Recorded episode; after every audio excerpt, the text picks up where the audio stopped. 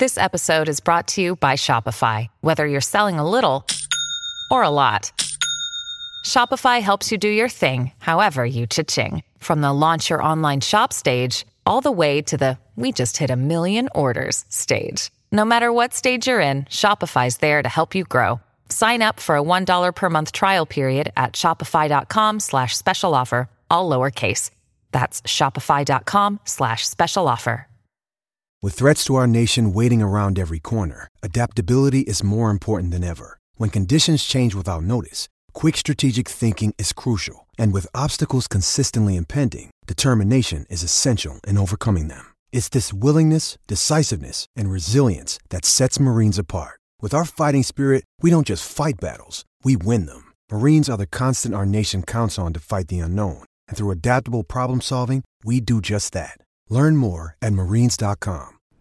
Hey everyone, just a quick disclaimer here. Today's episode was recorded before the coronavirus testing results of Nikola Jokic, of the two Suns players. Um, all of that stuff will be addressed in the next podcast. In today's podcast, we just talked about the idea of players who are sitting out, electing out of Orlando. We we name them, but then we go into just what are the the general archetypes of players. Will the free agents, the upcoming free agents that is, elect to sit out of Orlando because they don't want to risk losing money? Will long term players who are already financially secured elect to sit out of Orlando? just the ramifications of all of that. Then we get into, of course, the the social justice aspect of it and what potentially could happen there with players. Uh, we have a we have an amazing discussion, Tim and I, about the about just the the place of the place of social justice in sports, the movement, what potentially the NBA can do, what we expect the NBA to do in that situation. Um, then we get into then we get into just who will benefit and who will be hurt by the layoff. This is something I talked about in the last podcast with Nikki Duce, but I wanted to come back with my guy Tim because you know he he's the numbers guy. You know he's the guy who can really uh, who can really crunch things down and, and break it out and and think about it in a in a very analytical way. So we look at it there and then we get into some just some weird fun kinky ways to make this basketball viewing experience fun for the casual viewers you know you you and i are going to watch this these games but um, some of some of you more so casual fans are maybe not too sure you know you'll tune in at first but will you will you fade away as the season goes on or will you stay intense stay in tune with it so we kind of talk about some some crazy scenarios we can do with uh, with the arena, with the sound effects, and just how to make an empty arena entertaining. So that was a fun discussion there. Uh, some quick promo before the before the podcast starts. If you do not, please follow me on the social medias at real Chris Platte, C H R I S P L A T T E. If you don't know how to spell real, don't follow. The podcast is always uploaded through all of your all of your platforms. That's Apple, Spotify, Sound, SoundCloud, Stitcher, wherever you get your podcast. So check it out there. But um, I will always be posting links on my Instagram and my Twitter. So those are the best ways to stay up to date with that. I'm working on some hip hop stuff that I will not reveal yet. However, you will be able to find those on my Instagram and my Twitter when the time comes for that. So, without further ado, everyone, let's get to today's episode with my guy, the founder of Basketball Index, Tim, aka Cranjis McBasketball. Let's go.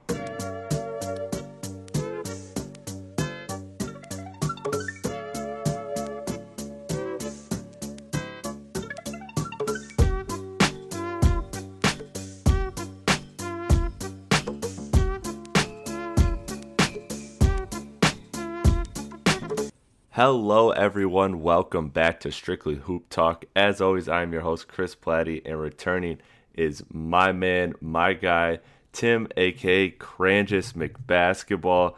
You know him from being the founder of the Basketball Index website that I plug so often here on the podcast, and also doing some NCAA international team and NBA agent consulting. So, Tim, first off, man, before we get into basketball and all that, we haven't re- we've talked a little bit um, during during the pandemic and during just the last couple months. But uh, how are you doing? How are you holding up? How's everything everything going on your side? I'd say that I mean for me personally, things have gone about as well as you can hope to expect. I guess. I mean, working remote, thankfully, have a job. Basketball's not uh, everything for me. Um, although it's a, a, big part of my life, and I've realized yeah. how big sports have become, and and how I can, I don't know, a world without sports in a weird way can be you know calming, and I get so much more work done, and uh, it, it has I'll say given us a chance at B-Ball Index to really work more on research and development.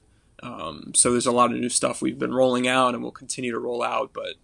I don't know, just uh, with sports returning or not returning, just trying to keep everything in perspective and understand that there bigger things at play when it comes to people's health and social justice. Um, so I don't know. I, have been much more of uh, an observer, trying to figure out how I can do my part um, in terms of keeping you know me, my family safe, and and help uh, you know make positive change in the world through whatever platform I have and, and the site, and then just you know doing things personally. So getting through it, taking it day by day.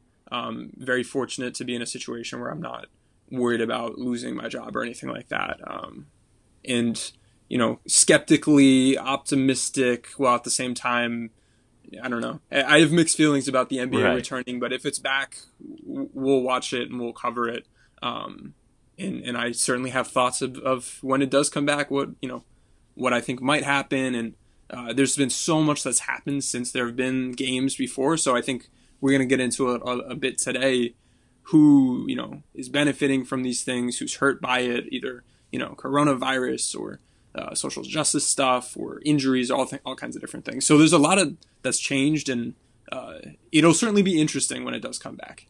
Yeah, man. Well, you answered that absolutely beautifully because you know these are very heavy times. These are very trying times. Um, but you know you're you're you're keeping the right attitude you're keeping the right uh, head about it you know just trying to just trying to do exactly what you said use your platform in any way possible while also doing some personal stuff. That stuff that i've talked about on the podcast and here on my platform is just about ways to ways to kind of get involved with everything going on and and how to help while also while also just um, doing some stuff that's personal that you can take on a very personal level that you don't have to be you know someone with a platform to to help make a difference in the in these times and so i think that i think that it's really good to hear you just in in the right headspace and approaching it the right way and the cool thing, I have seen you. I have seen a lot of the work you've done, and I love. I love the whole badges thing that you've been doing because the 2K badge system has dri- driven me crazy for years. So I love that you've done that research project.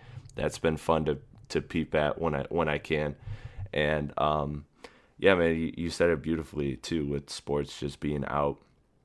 You know, putting a lot into perspective, both in what you can get done and just what uh, what really what really matters in the world, but here we are, man. Basketball is back, and uh, and man, it's it's it's a good feeling. I know it's a it's a mixed feeling, but it is a good feeling to have basketball. Mm-hmm. Yeah, it certainly brings a little bit more normalcy, which from a virus standpoint can be calming. Mm-hmm. From a you know taking attention away from other things in more than one for more than one perspective could be hurtful. Um, yeah. I don't know if you can hear in the background the, the like sky is falling from a raining perspective, and I'm hearing ambulances all over the place. Um, so I, I, don't know. I, mean, I, I could yeah. use. I've watched. So, I've rewatched so many basketball games and baseball games, football games, hockey games, soccer games. Um, I, when it does come back, it, it's going to feel really good. And I know from a Laker fan perspective, uh, it's been so long since we've been to the playoffs which is such a weird thing. And yeah. of all of my sports teams, the longest playoff drought has been the Lakers, which is just crazy to me because they're the Lakers. Yeah. Um, so so there's thinking about that and knowing that it will be back. I mean, at this point, can't really change it, or I can't certainly can't change it. Part of me is definitely getting amped up for it, and that hunger is there for for meaningful playoff basketball that my team is involved in, not just you know I'm going to watch this because it's entertaining. Yeah, well, as a Piston fan, let me tell you, I understand fully about playoff droughts. so trust me, trust me when I tell you it can get much worse. Mm-hmm. now, let's start with this. So there's a lot of players opting out for a lot of different reasons. Um, we won't speak on the specific players. Um, I'm just going to mention who they are, so everyone that hasn't been keeping up with the NBA can uh, can get a little update on it. But uh, but basically, we're going to be looking at what are the archetypes going forward, and what can we what can we project for just you know how many it's sort of a volume of how many players we expect to come back to Orlando in this 22 game uh, regular season slash playoffs. Uh, so right now we have David Davis Bertans out, John Wall out, Kyrie out, Mal, um, not Malcolm Brogdon, sorry, Bogdan Bogdanovic, uh, Kelly Oubre, and Trevor Ariza. Now all for varying uh, all for very different circumstances, some due to injury, some due to personal choice over the social injustice that's going on in the world, some over um, some over again very personal family business and some uh, and some also just looking out for themselves and also just rehabbing their injuries and taking care of their body. Also, Kevin Durant has made it clear too. I did not state him as well. Kevin Durant is another player who is who has confirmed that no matter when the season would come back, if it if it even came back, because that was before the season came back, that he would he would be out. So looking at this going forward, again, I don't want to talk about, you know, what's the impact of Kyrie not being on the Nets for the rest of the season when he was already looked to have season ending injury. I'm not really too particularly concerned with looking at what Kelly Oubre to the uh, to the Phoenix Suns does. I'm more so looking at you know, just the grand scheme of things, like how many players do you think we're going to get opting out, and what is the potential archetype or prototype for those that will that will choose to sit out? Will be people that are free agents, upcoming free agents? That is, will it be people that are on long term deals so they they know they have the flexibility? Uh, wh- where does your head go when you th- when you start to think of all the players that are opting out and are you does this bring concern about the NBA coming back? Yeah, for me, I, I think I try to think about what are the different, like you said, what are the different archetypes of guys. So we have the players who, like, like uh, it's Bojan Bogdanovic, the Utah one. Him, yep. LaMarcus Aldridge, like they're just injured and they're gone. I, we shouldn't expect to see too many random season-ending injuries pop up in the next couple weeks before games even return. So I think that pool of guys is we've seen what we're going to see in mm-hmm. terms of I mean like the the Brooklyn guys were you know there was hope and I mean at least from like my perspective that oh man if if KD and Kyrie can come back that could make the East even more interesting. But yeah. uh, at this point and same with John Wall like at this point the guys who have been injured and maybe could come back we, we kind of know what's happening with them. I don't think there are any big dominoes to fall there. So that really leaves us with uh, players who either it's in their best interest just to not risk it, and in in those cases I would I'm sorry in those cases I would look to some of the more fringe teams like Washington that can make sense for someone like Bertans. Um, maybe him personally, the team they don't have a they're not going to make a run, so I can understand that situation.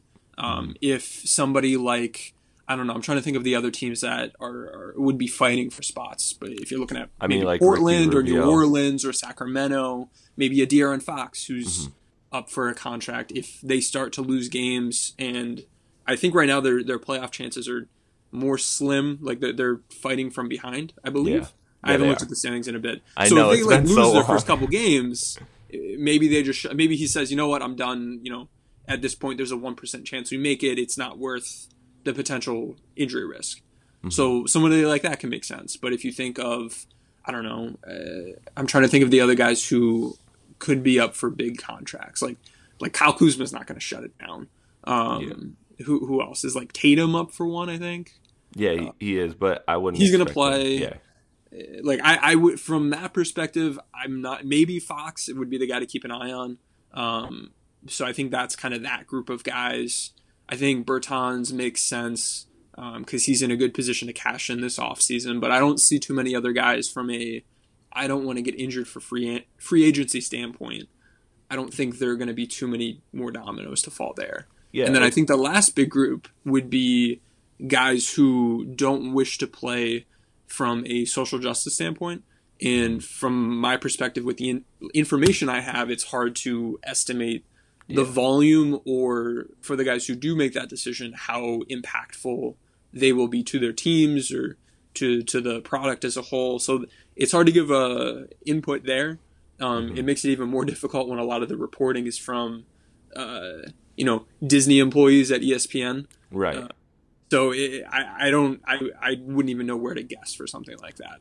Yeah, yeah. The social justice aspect is something that I think will that that's going to be a a very unified player movement, I think. I don't think it's going to be a, a massive divide. I think it's either going to be a minority or a majority. I don't think it's going to be uh, I, I don't think it's going to be a very small uh, or I'm sorry, a very like medium sized group of, of players. I think what there's going to be is there's going to be, you know, a, a, a small group of players that will commit to it and maybe as the weeks build up into the season if there is momentum towards it then ultimately ultimately then I could see bigger player um, bigger players not just name wise but also just numbers um, stepping out and deciding to opt out of the Orlando of the Orlando basketball return. So as far as that goes I think that that's something that that we will have to see in the coming weeks um, I, I do just trust that the NBA is going to be very unified in its decision uh, among the players. The players have, have seemed to have in, in the past, and especially when it comes to social issues, they have been extremely unified. So I, I have faith. I have faith there that the players are going to make the decision that they feel is best, and that it's going to be a very unified front, which is which is to me the most important the most important part of, of this. So taking that out of the equation um, and just looking at, like you said, the free agent class is not that good. So I don't expect many. Um, I don't really expect many players to. Um, I don't expect many players to sit out. Like you said, Bertans was a was a good example of somebody who's already set himself up well to cash out and being in a situation where Washington is fighting for a playoff spot. It's not exactly. Um, they have they have such a slim chance at the playoffs that it doesn't really particularly um, it's a it's a huge it's a huge risk for a slightly higher reward and I don't think that that that there even is a higher reward when it comes to him. I think his value has been has been proven. Um, other guys like Andre Drummond, who's a big free agent this summer, he's on Cleveland, who's not even involved in this. So when it comes down to it, there's not a lot of um, free agent dominoes this year. This has been a weaker class, and I do think that the um, that the uncertainty of the cap going forward is going to affect a lot of that as well. I think that will uh, I think that will impact some players. Now I don't know if that's going to be motivation for them to opt out out of fear or to or to play and maximize their window because of a fear that that the cap is going to go down and players are going there's going to be less money out there. So it could work both ways. I'm not sure which way that's going to incentivize the players um, to to to move. And then lastly, the other point that you brought up from um, from injuries is yeah, I don't expect to hear too many uh, too many more in- season-ending injuries happening during this uh, during this time where we're building up and players are just quarantining and they are training, they are getting their bodies ready, which you know can sometimes result in injury, but very min- minuscule. So I think that when it comes down to it, it won't be it it won't be a big cluster of players unless all of a sudden all of a sudden there is that push towards social injustice like I mentioned. And I do think that a lot of the teams at the top um, you're going to see a very unified decision because those players uh, from those teams like the LA teams the Milwaukee, Toronto, you're going to see a very unified front on them because they all understand that their their opportunity to win a title and you know whether that uh, so I, I expect very much un- unified fronts there among those teams. Uh, but like you said, if anything, I think we could see the opt out affecting more of the teams that are on the outside, the Sacramento's, the Phoenix, the Washington, etc. Yeah, just plugging in, know, looking at some of the upcoming free agents. It's a lot of guys that I mean, the, the, the guys I was finding are maybe like for Sacramento, Kent Bazemore, Bogdan Bogdanovic, or Orlando DJ Augustin, or for Brooklyn Joe Harris. Mm-hmm. Like not huge names um, on major teams that are going to make deep playoff runs, but these are guys on some of those more fringe teams that know that hey, if I do sit out, it's probably not going to, you know, be catastrophic catastrophic for my team. Whereas like for the mm-hmm. Lakers, if Dwight Howard and Avery Bradley were to both sit out, I think that would change their playoff title odds in, yeah. in a real substantial way. Um, so those t- sorts of things, and those would, and for those two guys, it would be more the social justice route. Yeah. And from that perspective, I think there may be players who make that decision because, as opposed to the, you know, I'm in it for me. I want to make sure I can cash in this off season. I think mm-hmm. from a social justice standpoint, it's easy to get in the, the state of mind and say, you know what, you know, this is bigger than basketball altogether, me or my team. So I, I can, I think there's a higher chance of guys from, for those reasons, sitting out on title contending teams versus the, I'm going to sit out because I'm a free agent this offseason. I think right. the guys in that second camp, the only way they'd probably do that is if they are on one of these fringe teams. And, and I would hope that, um, I don't know, I, when it comes to, players making uniform decisions, I I guess we'll have to wait and see. Um, I mean, just thinking about the different dissenting opinions we hear from different players over the past couple weeks from the social justice standpoint, it was a lot playing out on social media or publicly, whereas you would hope ideally that the players would be having big calls with everybody in getting those dissenting opinions heard and trying to find common ground and making a decision that would make the most sense for everyone or I, I guess I'm starting to see your point where it may be more of a team by team decision. Um, yeah. Yeah. I, I think it, through talking this out aloud and, and, listening to what you just had to say, I can, that's not something I had considered as much before, but now would, would make more sense if it's a team by team decision. But, uh, mm-hmm. I don't know. It, it'll be interesting to see. And then the other thing to keep in mind is as this goes along, this bubble isn't really a bubble. Um, and we will have people who are non players, non team staff going in and out. And we may end up with situations where, you know, three players on a team have coronavirus and uh, all of a sudden you've got huge chunks of people that need to be sitting out or not playing. Uh, like, oh, what happens to the Lakers if Anthony Davis and you know Alex Caruso are need to be quarantined for two days? Um, yeah. So that's another thing to just a, uh, a, several different wild cards between mm-hmm. now and games returning, and then once games do return, it's just a very fragile situation.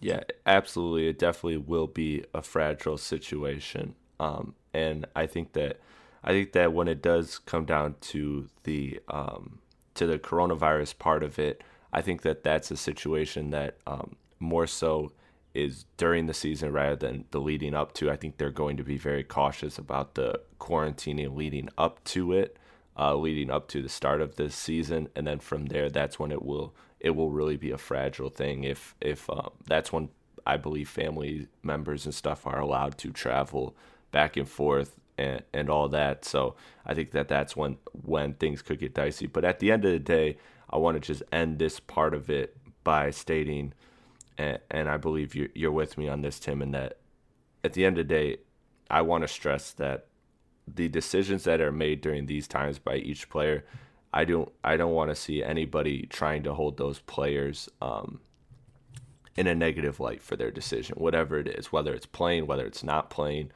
Um, I've seen a lot of publications, you know, they some some lean one way, some lean another way, criticizing the players for for deciding not to play or criticizing players for deciding to play. When you got to understand that th- this is um, something that is very is very individual, and that these players all have their entire right to choose, you know, how they want how they want to pursue, uh, um, how they want to pursue their their their actions when it comes to when it comes to this decision. Absolutely, just oh my goodness, just yes. Um, for for any of the different perspectives, whether it's seeing the current state of the United States of America as you know, an opportunity to make real change from a social justice standpoint to players who are, you know, looking at the title chances and saying, you know what, I and my team have a 99 or 95 or 90 or 80 or 70% chance of not winning the title. But I individually have a huge chance to change my life and my family's lives for maybe more than one generation if I'm able to get a great contract this offseason um, or maybe there are players with you know pre-existing conditions that would make them more susceptible to long-term uh, damage to, to their bodies from possibly getting sick. So I I I mean we don't want this to turn into University of Michigan Twitter bashing recruits right. for not picking their team. Like these are people who are considering very you know complicated and absolutely complicated very complicated decision. Abs- yeah. So. I'm with you, and and I, am sure we'll see people not abiding by what we're saying, and it's going to hurt. But uh, I would hope that just about everybody can can recognize the depth of the situation for what it is. Yeah, I'm watching all you nasty publications that are, that are doing that. Trust me, I'm keeping note on that. I'll, I'm, I'm I'm keeping note on that. But I want to I want to also say this, Tim, which I said on my last podcast. Um, and I just want to I just want to bring it to this one to to kind of to kind of really tie that part of it, and then we'll get into the who will the layout benefit and hurt. Is the is the idea that I just want to express again that I do ultimately believe in the power and impact of sports having on people. So I so I do think that when this season returns, I have total 100% faith that the NBA players, the NBA staff, the league as a whole are going to do tremendous things. They're going to have a spotlight unlike maybe they've ever had. I mean, I don't know. It's going to be very hard to project just what the numbers will be for for basketball when it comes back, but I have to believe that with it being the first major sport that's um, uh, the for, the first major sport that's really coming back, that what will happen um, as far as views go, but I, I have to imagine that it's going to be a very bright spotlight, and I totally trust that the players and the staff and wh- whoever is or isn't there, I trust that they are going to they are going to not let this situation fall by the wayside. That they are going to use their platform for good, because I ultimately believe that you know at the end of the day, these players have proven time and time again that they have that they have stood for social justice and that they and that they are strong believers in it and the NBA has has allowed them to maybe not to to the to the most extreme extents but has allowed them to express that so I I do want to say that I have um, as both a as both a person that's passionate about the social injustice that's going on in the country and a passionate basketball fan I do have a lot of tremendous faith that this is going that the players are going to do something spectacular when things come back. Mm-hmm. Yeah, and I think I'll be interested to see how that materializes. Whether it's, I mean, is it going to be players wearing T-shirts pregame, or mm-hmm. what exactly is that going to look like? Patches on uniforms. Uh, I'm interested to see how all of those individuals will be able to, either at a team level or a league level, use that huge, huge platform they're going to have. Um, just, I mean, based off of the numbers we're getting for people watching, you know, Bundesliga or NASCAR or uh, the, all these different things that are happening, getting a huge boost in views. Uh, they're just going to have just a, such a prime opportunity to do, I guess, as much as you can do um, mm-hmm. from a sports standpoint. Uh, you know, sending a message or getting things across just with the allotted TV time that you have. Yeah, and never underestimate the power of celebrity in America. Um, America has a very strong infatuation with celebrity, and there are a lot of people that love and respect a lot of NBA players, um, just like just like musicians, just anybody in the spotlight. America, America has a strong infatuation with celebrity. So with that strong infatuation comes the potential for great influence. So I, I very much look forward to seeing what goes on in Orlando when basketball comes back. But let's just talk about the basketball. So let's assume that right now no other players opt out. Let's just let's just go with that. Now that that's pro- there probably are going to be more players that opt out in the next coming week or two as we start to gear up. But let's just assume in this in this scenario that everybody else that has not been mentioned is coming back. And I want to get into who will the layoff hurt and who will it benefit because with every situation, there's always going to be a winner and a loser. There's always going to be somebody that benefits from a certain event and somebody that um, is harmed by by an event. Like I look at I look at the 98 or 99 was it Spurs that that won off the historic lockout. It was a fluke because they were a young team, and that's what that's what everybody's saying fluke as far as um as far as like the NBA historical context is like is like that's the one that's looked at as like the one kind of fluky NBA season. Um, so there there is some sort of there is some sort of precedence for it, um, and there's histories believing that, or history stating that they believe that the Spurs won that lockout season just because they were a younger, healthier team, and they were able to um, they were able to uh, to come back quicker from a from a lockout and get their get their guys into shape and all of that um, much easier rather than um, some of the older teams at the time. So again, we've never seen a we've never seen a restart like this. We've never seen a lockout like this. We haven't uh, we haven't had a, a, situation where players literally weren't allowed to play basketball with each other, and all of this. So this is a whole new situation. But just when you start to sit down and think about who the layoff will hurt and who will benefit. It can be players, it can be teams, it can be groups of players, however you look at it. Uh, what's something that comes to your mind first? So, one of the first things would be the lack of a home court advantage, which I think there are several different ways to look at this. Obviously, you know, teams that were up at the top of the standings, like the Lakers and Milwaukee, that advantage is gone.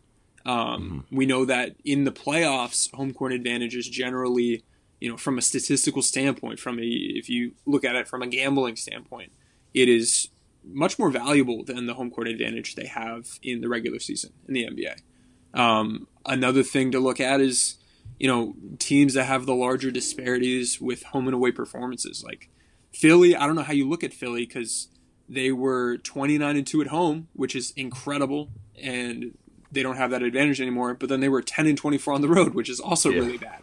So I, somewhere in the middle, I guess. Um, not sure what to expect there. Whereas like Miami had a great home court advantage. They were 27 and five at home, 14 and 19 on the road. Um, so some of those teams that uh, enjoyed better home court advantages maybe don't have it anymore. Um, the teams that fought really hard to get higher positions in the standings, maybe that work isn't as fruitful anymore. Whereas a team like the Clippers they let Kawhi rest when he needed to rest. Um, they maybe took a hit from a standings standpoint and also from a chemistry standpoint because their focus was on winning the playoffs. You know, we, we can make up one game of, you know, not having home court if we need to, but we want to make sure we get everybody there. Because of the current situation, they're in a position now where, you know, they almost look vindicated from their decision making and they haven't even you know this large layoff and these almost warm up games to help you know get the chemistry back up and uh, it's it's good they did what they did rather than maybe if they pushed Kawhi through it maybe he is injured right now. Um, yeah. So I think that's one of many different ways to look at, it, but that's the one I would start off with, and then I guess lob it back over to you. Yeah, that's interesting because um, I I posed this question on my last podcast with my last guest, and we were we were talking about this, and neither one of us brought up the home court advantage, which um which is something that I am aware of, but when it came to this, I wasn't I wasn't looking at that specific. Um, I wasn't looking at it specifically, and part of the reason is something we'll get into a little later in this podcast when we talk about, you know, the fact that there will be no fans.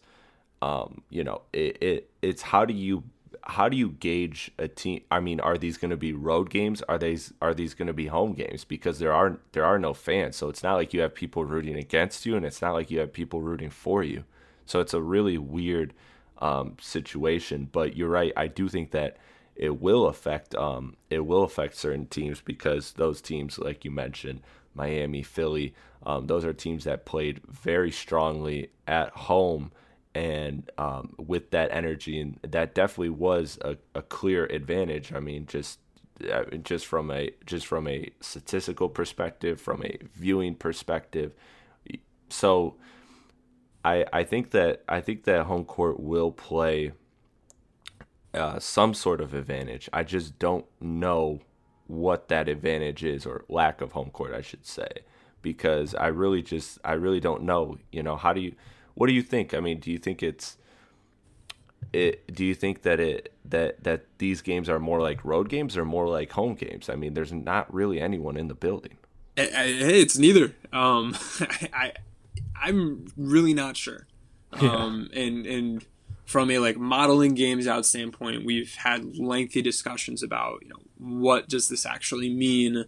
How could you know styles be different or shooting percentages be different or all kinds of different things? And really, we're just gonna have to wait and see.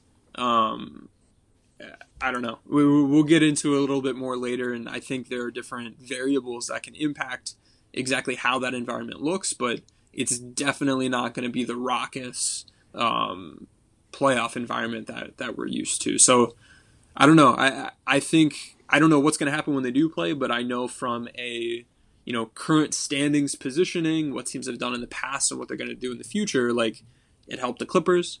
It's going to help Portland because now they have fewer games left to need to hold serve to not lose the eight seed. Whereas it's going to hurt New Orleans because they have fewer games left to try to make up the gap and overcome Portland. Um, so I don't know. That's I can stick to knowing what I know, and I think those are some of the very tangible outcomes that uh, we we do kind of have an idea for. Whereas you know, is three point shooting gonna be haywire, um, or is it gonna take longer for teams to figure out you know the right pace of play, or are they gonna have much much better scouting reports because they've had a layoff, or worse scouting reports? So I don't know. There's there's a lot that we have to figure out, but just sticking with what we do know, I, I guess those are some of the first things I, I like to look at. Yeah, and I think another another interesting thing to look at is I'll bring I'll bring your Lakers into this. Um, I'm not sure whether this layoff hurts or benefits them particularly because I thought as the as the season was closing with those win with those wins over the Clippers and those wins over the Bucks, I thought that the Lakers were my were were my pick to win the title. Like they looked like the team that I was looking at, and I was trusting them for a, couple weeks. It started to really flip for me in, in December and January, but uh, but then really kicked it up into high gear right before basketball uh, basketball season got ended. And I just look at the Lakers as this physical team that's going to be able to just not really they're going to be able to impose their will size wise and just just again from a physical nature over pretty much any team in the league. Now they might not have the most perfectly fit roster, but it, it seems to have shown that it's fit enough. And you know, with with LeBron winning over Giannis and Kawhi right before the season, the the season ended, you know, it just really felt like we were starting to have momentum for the Lakers to win. Now, of course, you give LeBron three, you give LeBron extra months off. You and I talked about this last year when I when I said to you that you know the scariest thing is LeBron with a full off season. Well, now he's had like two full off seasons in the last in the last you know however many yeah. in the last year. Good callback. So, uh, so I I just I don't know. You know, I mean, do you think the Lakers are hurt or they have benefited from this or will benefit, I should say, from this time off? I think that it's tricky to say that.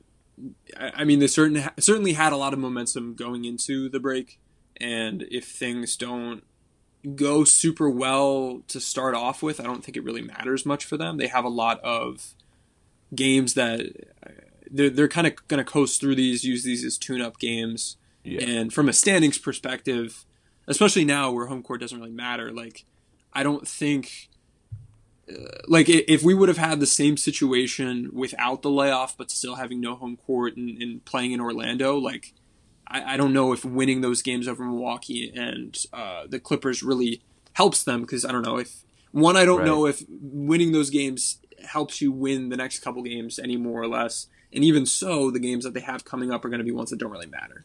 Um, we, we still have to get to the actual playoffs where the games for the at least from the Lakers perspective, there are plenty of other teams where these next couple games are going to matter a ton. But for the Lakers, eh, carrying that momentum into this batch of eh, what a dozen games, less than a dozen games, mm-hmm. I don't think it would have helped them a ton. I think uh, your point about LeBron having rest is a really good one, especially when we compare with uh, Milwaukee and the Clippers. I think the Clippers they're going to benefit from the rest um, with with Kawhi and his situation.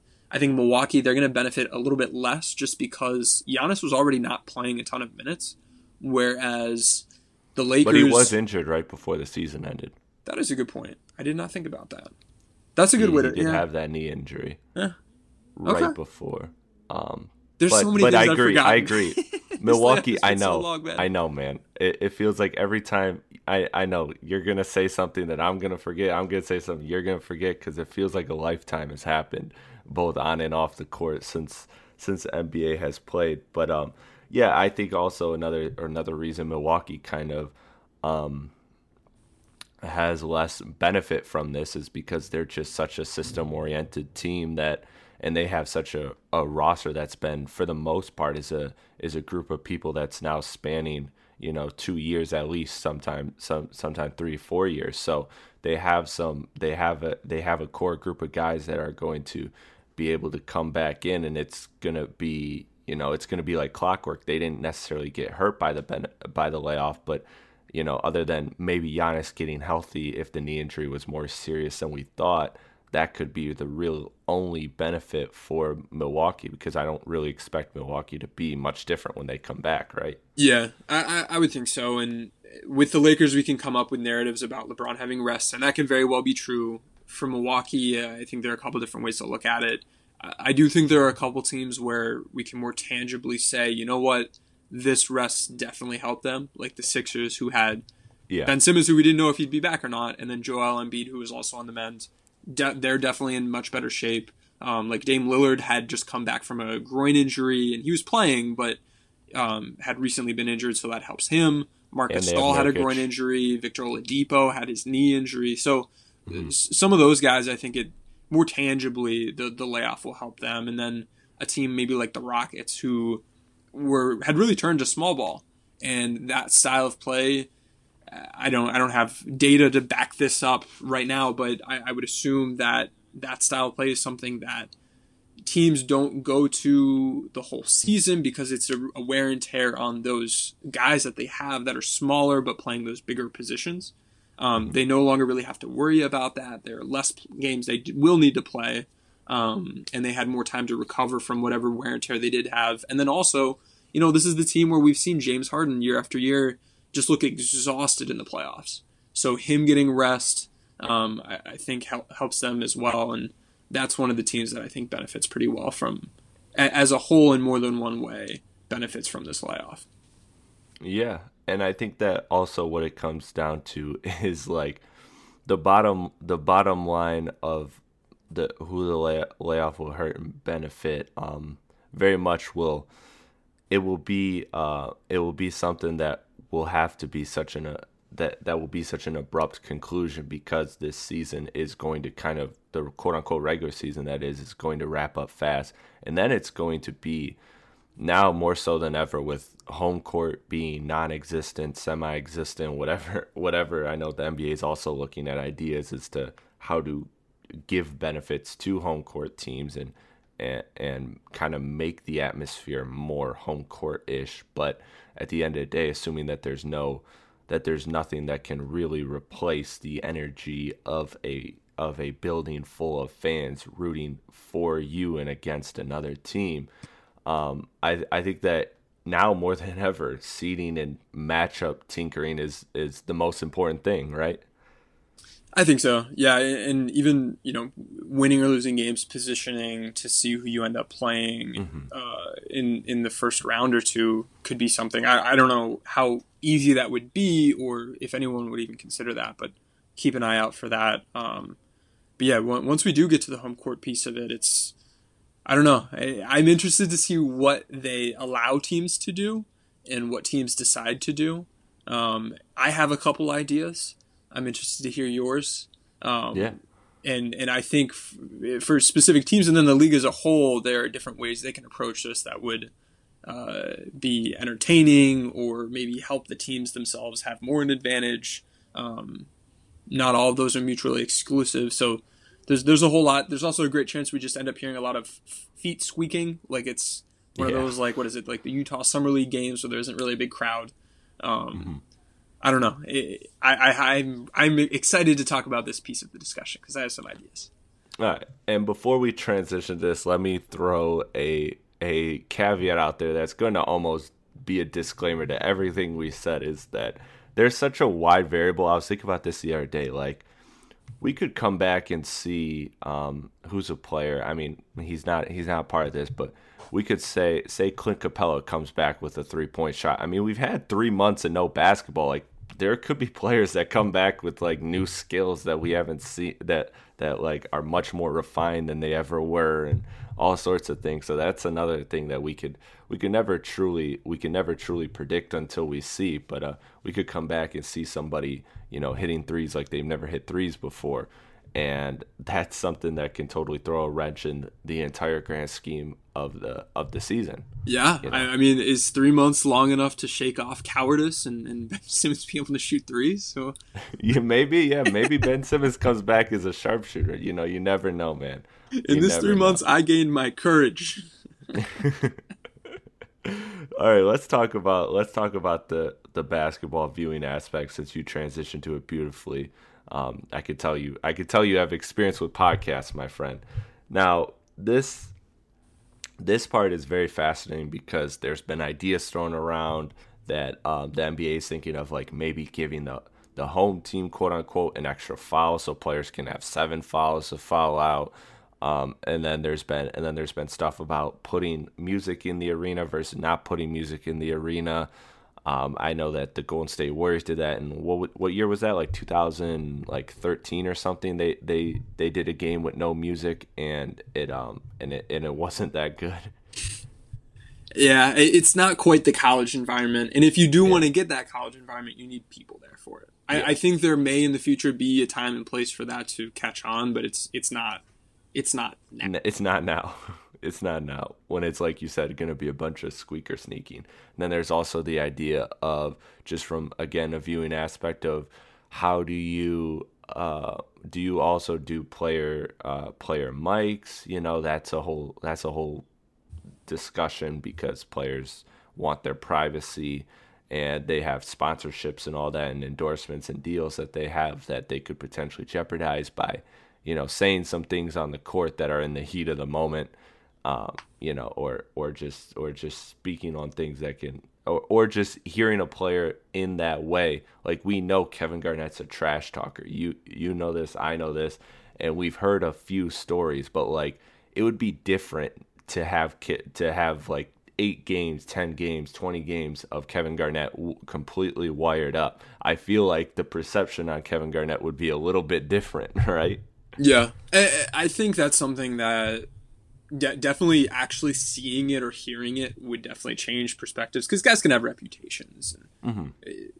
We know this for for all different things in life. You can hear about how good or awful something is, but once you actually get to watch a video of it or listen to it, it's like, oh wow. Um, so yeah, I, I think from a sponsorship standpoint, that that would definitely be definitely be a concern. At the same time, if everybody's made aware that hey, you know, we're going to have an HBO version of this that people can listen to that, you know, isn't going to be censored. Um, and you give them the heads up, they can try to adjust the behaviors. And I don't yeah. know, I, I, can see the pros and cons of that. Um, I would certainly be interested in it. I can understand oh, players may not be. I can understand how, like, I mean, if we truly can hear them, uh, there's going to be a lot of you know bleeping stuff out or or what the you know on TV where they just kind of mute all of the audio for a couple seconds. I would imagine that happens quite a bit going forward with not really having any other sound going on, right? Right. Yeah. So, and I mean, all you're going to be hearing right now, as as we know, is like squeaker sneaking, right? like we don't yeah. know. I there was a um there was a Michigan State game, I think it was this year, where they they mic'd up both teams' coaches Um, and that was mm. like from a coaching standpoint, you know, leave the players alone, mic up the coaches. Being able to hear that piece of it was really really cool. Um, yeah. Definitely a different situation, not a playoff atmosphere, not where like you know what they're saying could yield a gigantic competitive advantage, and I don't know. Mm. We we don't want to have that you know change the way teams need to coach themselves. Um, although I guess I would say like as opposed to maybe like baseball or something like in basketball, if the coach is out there and they're yelling something, we Everyone should be able to hear, hear that. Like yeah. the, the other teams can hear that; they're right there. Whereas if yeah. it's like you know they're doing their huddle or they're bringing someone aside, you would need yeah, the people with the right discretion. Yeah, yeah, you would want someone on the team staff being able to approve or veto what's shown, and I think you would almost want to show some of it retroactively rather than live, just so we make sure mm-hmm. they're not giving away specific secrets. But I think you know, trash talking is a piece of it. The coaching is a piece of it that a lot of people may not care about. I would love. Um, and then just if they let you know the home team's DJ take control of the music they're going to be playing, and you know I don't know I if I, I've seen like in some of the German soccer leagues they have you know if you're a fan you can pay or I don't know if they're all paying but get a picture of Tim out there in one of the seats um, just so it looks like there's people out there. We're in the what was it, the Korean or Japanese baseball league, they had like stuffed animals. So uh, they could do things with the seats themselves. I would love to see some uh, some of those. What are what are they? The uh, inflatable tube men that you see outside like a car dealership. I want those behind both baskets. And if I'm the Lakers, you know, whenever the uh, Bucks are shooting free throws, flip the switch. Let's get, let's get some distracting going. Yeah, something like that. Yeah. I, I want to see teams be creative with things like that. Um, that's where I, I think you can hey, maybe it actually will matter and it could be kind of fun. That that's the yeah. weird kind of stuff that I'm interested in seeing. Less so with like uh I mean like giving teams an extra foul or something. I guess would make it would make some sense. Um, but I, I don't know. Changing the rules to the game is a little bit different than allowing teams to be creative around that atmosphere itself, and I think adds more legitimacy as opposed to like changing rules that we don't really have a sample size to say, hey, you know what, we tried this in the G League and here's how it impacted right. the game itself. We don't want uh, we don't want the asterisk on the season to be any bigger than it needs to be.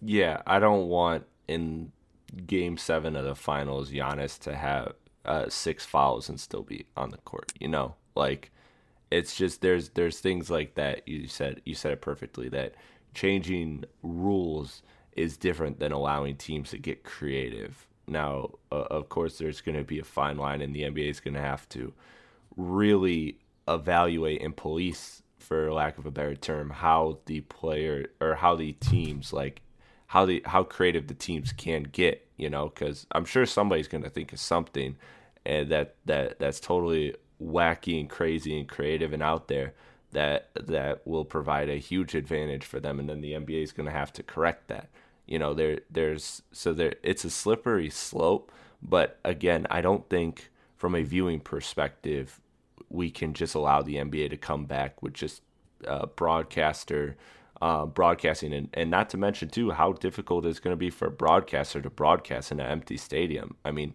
you know broadcasters are taught to uh, to to ride the emotion of the fans of, of the building so that that energy translates to their broadcast, and yeah. and they may not even be there. We, I, yeah. Have been watching. I'm a, a Bayern Munich fan. I've been watching these soccer games, and the announcers aren't together, and they're not in the stadium itself. So it it, it can be done.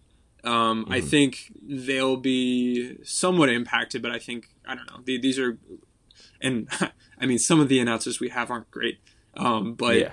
uh, the the good imagine, ones they're going to be okay.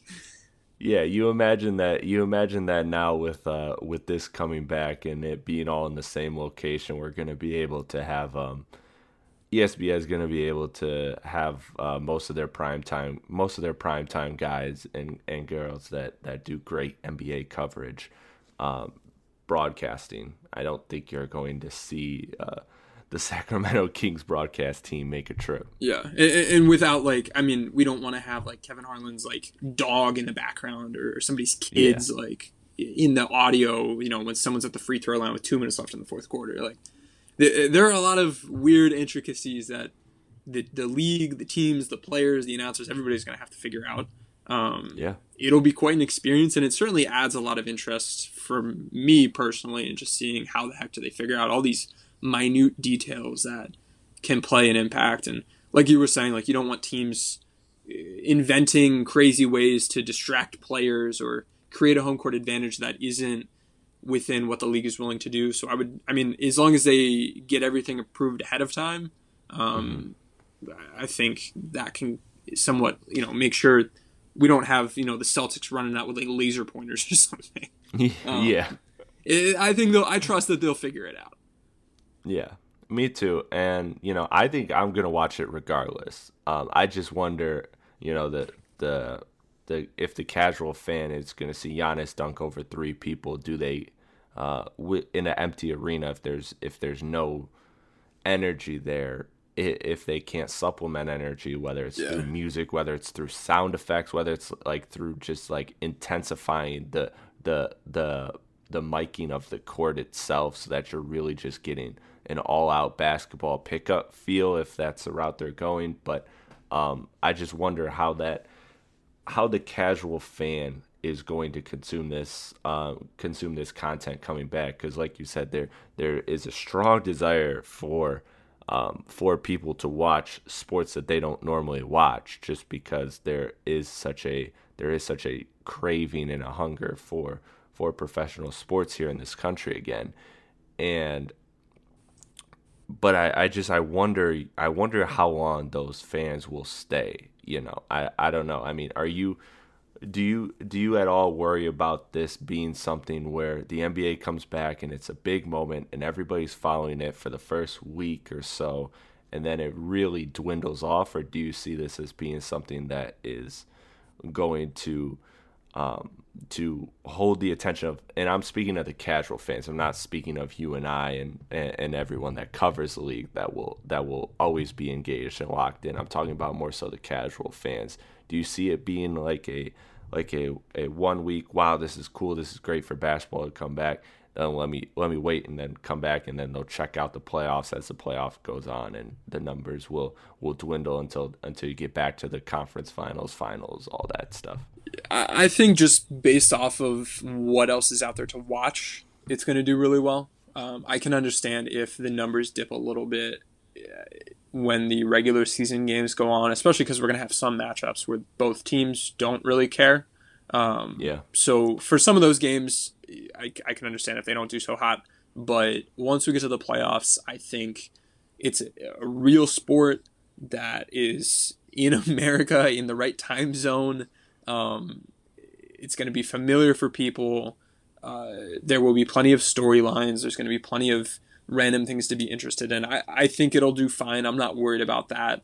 Um, I think the league will find ways to, like, in watching again, going back to German soccer, I'm watching teams where they are pumping in the right sound effects to make it sound like the crowd. And, you know, in soccer, they have all these chants and different things they'll be doing continuously. And they've done right. such a good job about, like, not just having noise that's crowd noise, but having crowd noise that matches what is happening.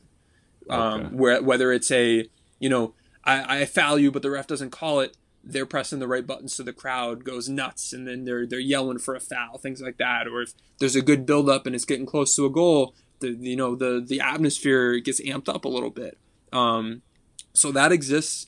I mean, we do it. In, we do it all the time for video games. I think yeah. it would take some skill and some work and some practice, but I think by the time the playoffs come around, I would expect something like that to take place where I mean from a viewing perspective we don't I mean most of the screen is the the court anyway and if you can hear the crowd as if it's the crowd we have plenty of audio from former games to pull from. Um, I, I, think that can imitate enough of the experience that a casual fan can stay locked in and, and have interest. And if they're going to turn it off I don't know what else they're going to be watching. So yeah. I true. there's a lot that needs to be figured out and locked in, but I think there's plenty of potential, and, and I certainly plan to be tuned in when it does return. Yeah, well, we are now, let's see how many, we are just over a month away, about a, a month and nine days away from basketball returning. Tim, thank you for coming on the podcast, man. I so appreciate you. Um, I, I, I'm glad to hear that you're, that you're doing well during these during these heavy times and um, just I love to see that the basketball index stuff that you're doing. Like I said, I really enjoyed the badge stuff. Um, I'm I'm just really glad to have you back on the podcast, man, and it's good to hear you.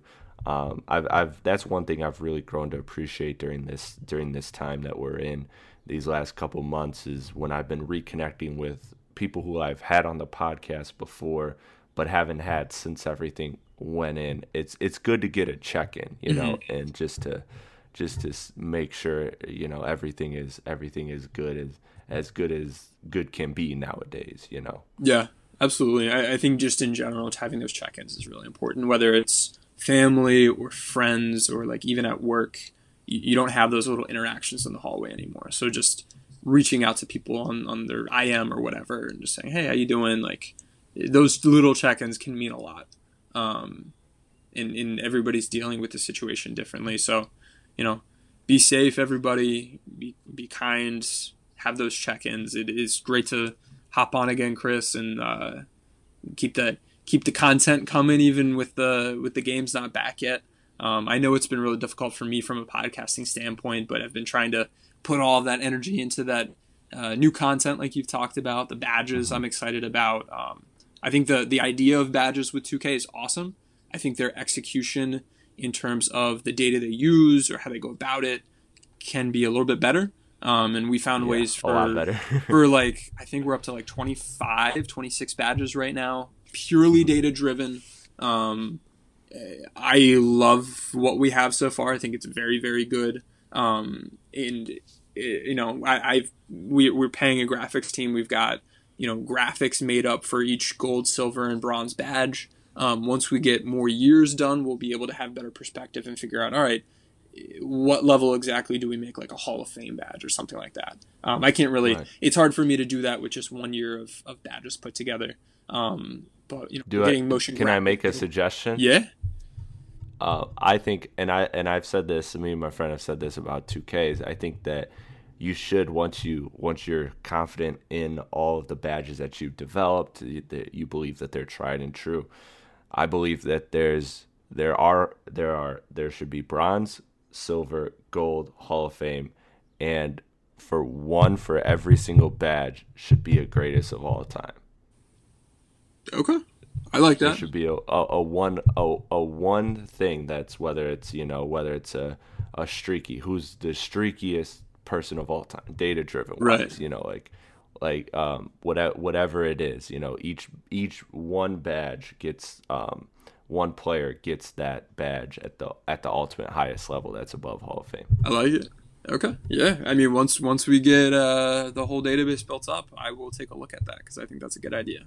Um, yeah. Keep keep an eye out for that. We've got all that over at B-Ball Index. We have our player profiles. We have every all I think it's 515 516 guys this year. I think it's like 220 data points on every single one of them. You can see what they're good at, what they're not good at, how they play. You know, when Marc Gasol's posting up, how often is he using a uh, you know a hook shot versus an up and under? Um, when Ben Simmons is playmaking, how much better is he at passing and creating scoring opportunities than we'd expect for somebody with the spacing that he has and how often he's getting to the rim and all kinds of different things. Um, we've had a lot of time to create new metrics. We've got like a passing lane defense metric, uh, loose ball recovery rate, all kinds of different things that I, I, think we really tried to focus on things that people would, you know, resonate with and and really talk basketball in the same ways. Like, hey, this guy's really great at playing the passing lanes. Great, we've got a stat for that. Um, so I don't know. I'd recommend people check out the Twitter. We've been uh, teasing out some of what all that looks like. We have a big page on our website that goes through every single thing thing you'd be getting in that five dollar package, um, just so you know exactly what you're getting into. If you do decide to spend, you know, the five dollars that you'd otherwise spend on Starbucks. Um, so I don't know. I'm excited about what we have, and there's a ton more coming that we're working day in and day out on. Um, so keep an eye out. There's a lot of good stuff on the way. Yeah, absolutely, Tim. I appreciate you so much for taking all of this amazing data and putting it all this complicated math that I could that I could never do the highest math I ever took was college algebra, but you condense it into ways that I can understand it. So I appreciate that. Um, I really enjoy the fact that I can look at uh, statistics in such a in such a uh, nuance and, and and pure light, and, and I think that you do a great job of that, the greatest of, of anyone that I've that I've seen in that area. I appreciate it. It's it's something that I learned from working in college and basketball. Like you can do good stuff, but if people don't understand it and you can't communicate it well, then it doesn't mean anything. Um, and getting you know coaches and players to understand is a little bit different from getting random people who you know they're going to see a retweet of a tweet that they've never seen before these stats they've never seen before i see them every single day i know what everything means but they it has to be able to be understood by someone who's never seen it and may not see it again for months um, right so it's i don't know it's something that i try to really focus on when we're doing this and you know working with the college teams and the international teams and the agents and players, I think has helped uh, dig that in even more. Um, but yeah, it, it, I'm, I'm glad you're able to. Re- I'm glad you enjoy the stuff we're putting out and keep keep an eye out because there's a lot more good stuff on the way. All right, Tim. Thank you for your time, man. I appreciate it. I won't hold you up any longer, and uh, I'll be talking to you soon once NBA basketball is back. I appreciate it, Chris. Enjoy. Have a good one, man.